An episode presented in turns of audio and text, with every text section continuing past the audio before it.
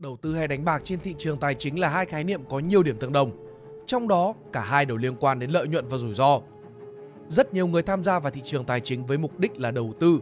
Tuy nhiên, họ không thực sự hiểu rằng những hành động đầu tư của họ thực chất chỉ là tương đương với một hình thức đánh bạc, đánh cược, gambling.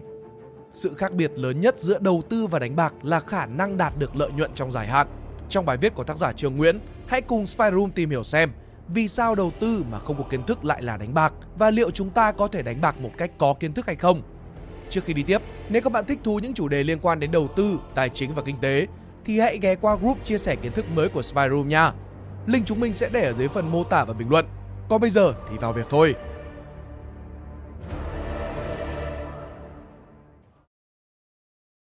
một Đánh bạc có kiến thức Edward Thorpe, nhà toán học, nhà đầu tư huyền thoại và là người đánh bại mọi thị trường có một câu nói nổi tiếng. Đánh bạc mà có kiến thức sẽ là đầu tư, đầu tư mà không có kiến thức thì sẽ là đánh bạc. Ông đã áp dụng các nguyên tắc toán học vào việc đánh bạc tại các hệ thống chơi bài tại sòng bạc, từ đó thu được lợi nhuận lớn. Phương pháp đếm bài blackjack do ông sáng tạo ra cho phép người chơi dự đoán khá chính xác khả năng thắng trong trò chơi và tăng cơ hội giành lợi thế lên phía người chơi. Áp dụng phương pháp này với số ván bài đủ lớn, tỷ lệ thắng của trò chơi blackjack bạn tính toán được sẽ là lớn hơn 51% cho đến 52,5%. Bạn sẽ kiếm được lợi nhuận khổng lồ. Còn nếu không có kiến thức, cụ thể là trong ví dụ trò chơi blackjack là phương pháp đếm bài, thì xác suất thắng của một người chơi bình thường là 49,65%. Với những trò chơi có xác suất thắng ở dưới 50%, bạn càng chơi thì về lâu về dài bạn sẽ chỉ mất tiền mà thôi.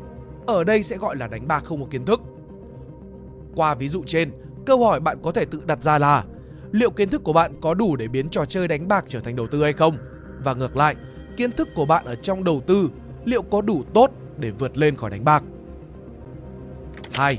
Đầu tư không có kiến thức là đánh bạc. Thị trường tài chính ngày càng trở nên phức tạp và đòi hỏi nhà đầu tư phổ thông phải có thêm nhiều kiến thức để đánh bại thị trường và tìm kiếm lợi nhuận bền vững.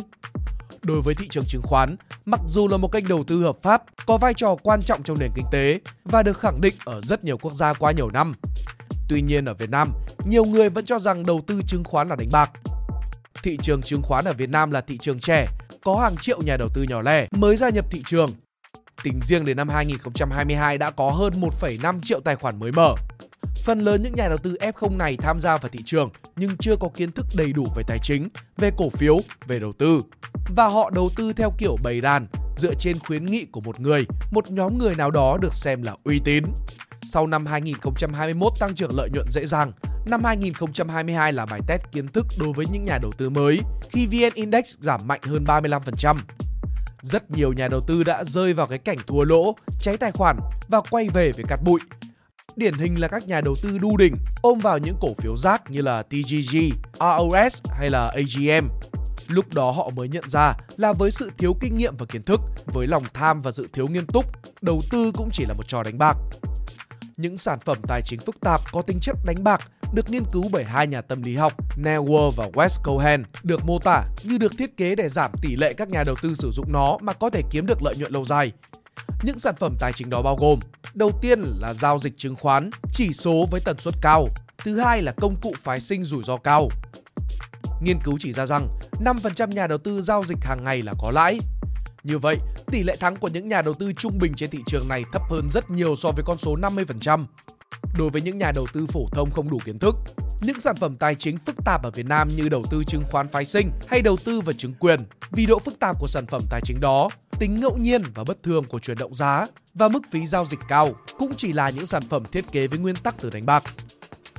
Kiến thức là thứ biến sản phẩm đánh bạc trở thành đầu tư. Vậy kiến thức đó là gì? Có thể trang bị cụ thể như thế nào? Đây là câu hỏi mà không phải nhà đầu tư nào cũng có thể trả lời được.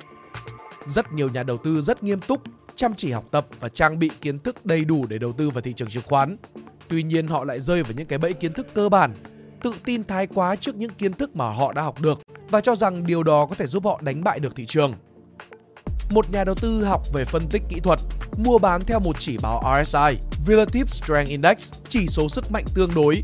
Nghe qua thì có vẻ bài bản, nhưng thực tế thì chỉ báo RSI có năng lực dự báo tương đối thấp, xác suất thắng chỉ khoảng 45% theo nghiên cứu backtest của tác giả họ đầu tư theo một hay là theo một vài chỉ báo cơ bản và lâu dần họ mất tiền theo thời gian, để rồi khi thua lỗ nặng trong một thị trường downtrend, họ mới nhận ra là chúng tôi giờ mới biết chúng tôi không biết gì trong đầu tư chứng khoán. Vậy kiến thức như thế nào là đủ để đánh bại thị trường mà mang lại lợi nhuận dài hạn? Có rất nhiều dạng kiến thức trong thị trường tài chính, bao gồm cả kiến thức vĩ mô, vi mô, kiến thức đầu tư, quản trị rủi ro vân vân mà nhà đầu tư phổ thông rất dễ đi lạc trong bể kiến thức đó mà không thể tìm được đúng kiến thức như phương pháp đếm bài của Edward Thorpe. Tuy nhiên, cũng có rất nhiều công cụ hiệu quả hỗ trợ nhà đầu tư cá nhân. Các khóa học chuyên sâu thiết kế riêng dành cho đầu tư chứng khoán có thể bổ sung kiến thức và kỹ năng hữu ích cho nhà đầu tư. Bất kể đó là gì, cái cuối cùng tổng kết lại sau khi nhà đầu tư làm chủ được kiến thức đó là Đầu tiên là nhà đầu tư cần đo lường một cách tương đối rằng xác suất thắng của đầu tư này là bao nhiêu phần trăm và có lớn hơn 50% hay không. Thứ hai, nhà đầu tư cần tính toán được lợi nhuận, rủi ro trên mỗi lần giao dịch. Trả lời càng chính xác được hai chỉ số này thôi thì bạn có thể xác định được mình đang đầu tư mà không phải là đánh bạc. Nếu phương pháp giao dịch, công cụ và kiến thức của bạn không trả lời được hai câu hỏi trên thì ngược lại, thực tế bạn cũng chỉ đang đánh bạc mà thôi. Sau khi bài viết này được đăng tải trên website Spider Room, nó đã thu hút được rất nhiều sự ủng hộ và cả những bình luận chia sẻ. Trong đó có comment của bạn Luận Trần là chúng mình thấy có giá trị hơn cả. Cụ thể, bạn này có nói Sau cơ số lần cháy tài khoản thì mình cũng có ít kinh nghiệm ở bàn cược market này. Đầu tiên nếu bạn là người mới hoàn toàn, không biết gì về thị trường và đặt lệnh theo tổ tiên mạch bảo, thì cái bạn cần hình thành là một tâm lý ổn định sau một số lượng lệnh đủ lớn khoảng 5.000 lần lệnh đi trở lên hoặc là từ 3 đến 4 năm. Lúc này về cơ bản là bạn cũng có thể không lỗ, không lãi vì lúc này xác suất luôn quay trở về trạng thái cân bằng 50%. Nhưng bạn đã dùng thời gian để mua kinh nghiệm, vẫn là bài toán xác suất. Lúc này bạn sẽ tính đến tỷ lệ reward và risk hay lợi nhuận và rủi ro. Nếu tỷ lệ này của bạn là 21 thì chỉ cần bạn đạt được 50% là bạn giàu. Nhưng làm thế nào để đạt được tỷ lệ lợi nhuận rủi ro là 21 đây là một câu hỏi muôn thuở của những người tham gia vào thị trường chứng khoán vì những lý do chính sau đây. Thứ nhất, để đo lường được đúng tỷ lệ lợi nhuận rủi ro thì cần phương pháp đi lệnh của bạn phải cố định và không được thay đổi trong suốt quá trình để đo lường. Đồng thời bạn cũng cần đạt đủ số lượng lệnh để đưa về 50%. Nhiều người thua 10 lệnh là đã bỏ phương pháp rồi, mà trong khi đó là bạn cần đến 1.000, 2.000, thậm chí là 3.000 lệnh để bắt đầu thấy lãi. Thứ hai, một khi ở trong thị trường thì nhiều người sẽ bị lấn át bởi tâm lý sợ hãi khi thua lỗ hoặc cảm giác thăng hoa khi có lãi. Lúc này con người ta sẽ rất dễ nổi máu cờ bạc. Lệnh sau thì gấp đôi lệnh trước để gỡ hoặc bị cái tâm lý là không thua liên tiếp đâu xâm chiếm. Từ đó, cách đi lệnh cũng không theo phương pháp và khối lượng đề ra. Thứ ba là kể cả khi có kiên trì và hạn chế được những ảnh hưởng từ tâm lý thì làm sao để biết phương pháp là đúng? Cái này cũng là một câu hỏi khó nữa. Đúng là khi anh em kiếm được tiền từ nó nhưng lại quay lại trò chơi xác suất. Nếu đơn thuần đúng 50% thì ai cũng đúng được như phân tích ban đầu, vì có hai lệnh mua và bán ở trên thị trường thôi. Nhưng đúng 50% sao cho các lệnh đúng phải x2 số vốn ban đầu. Lúc này kiến thức, kinh nghiệm của anh em phải áp dụng và ra quyết định. Cuối cùng, tất cả những thứ kinh nghiệm, kiến thức về trend, phân tích cơ bản, phân tích kỹ thuật, các chỉ báo này nọ, chung quy cũng chỉ là những thông tin khác nhau để chúng ta giải một bài toán xác suất. Chúng không đúng một cách tuyệt đối hay phổ quát, nhưng chúng có thể đúng theo từng trường hợp. Do đó, việc của chúng ta, những nhà đầu tư là tìm ra những sự tương quan này và dũng cảm với quyết định của bản thân. Sau video này, các bạn thấy mình đang đầu tư hay là đang đánh bạc?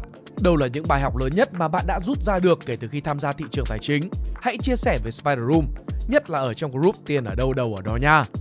Còn bây giờ thì cảm ơn các bạn đã xem hết video. Xin chào và hẹn gặp lại. Đây là Spider Room, còn mình là Pink Dot. See ya!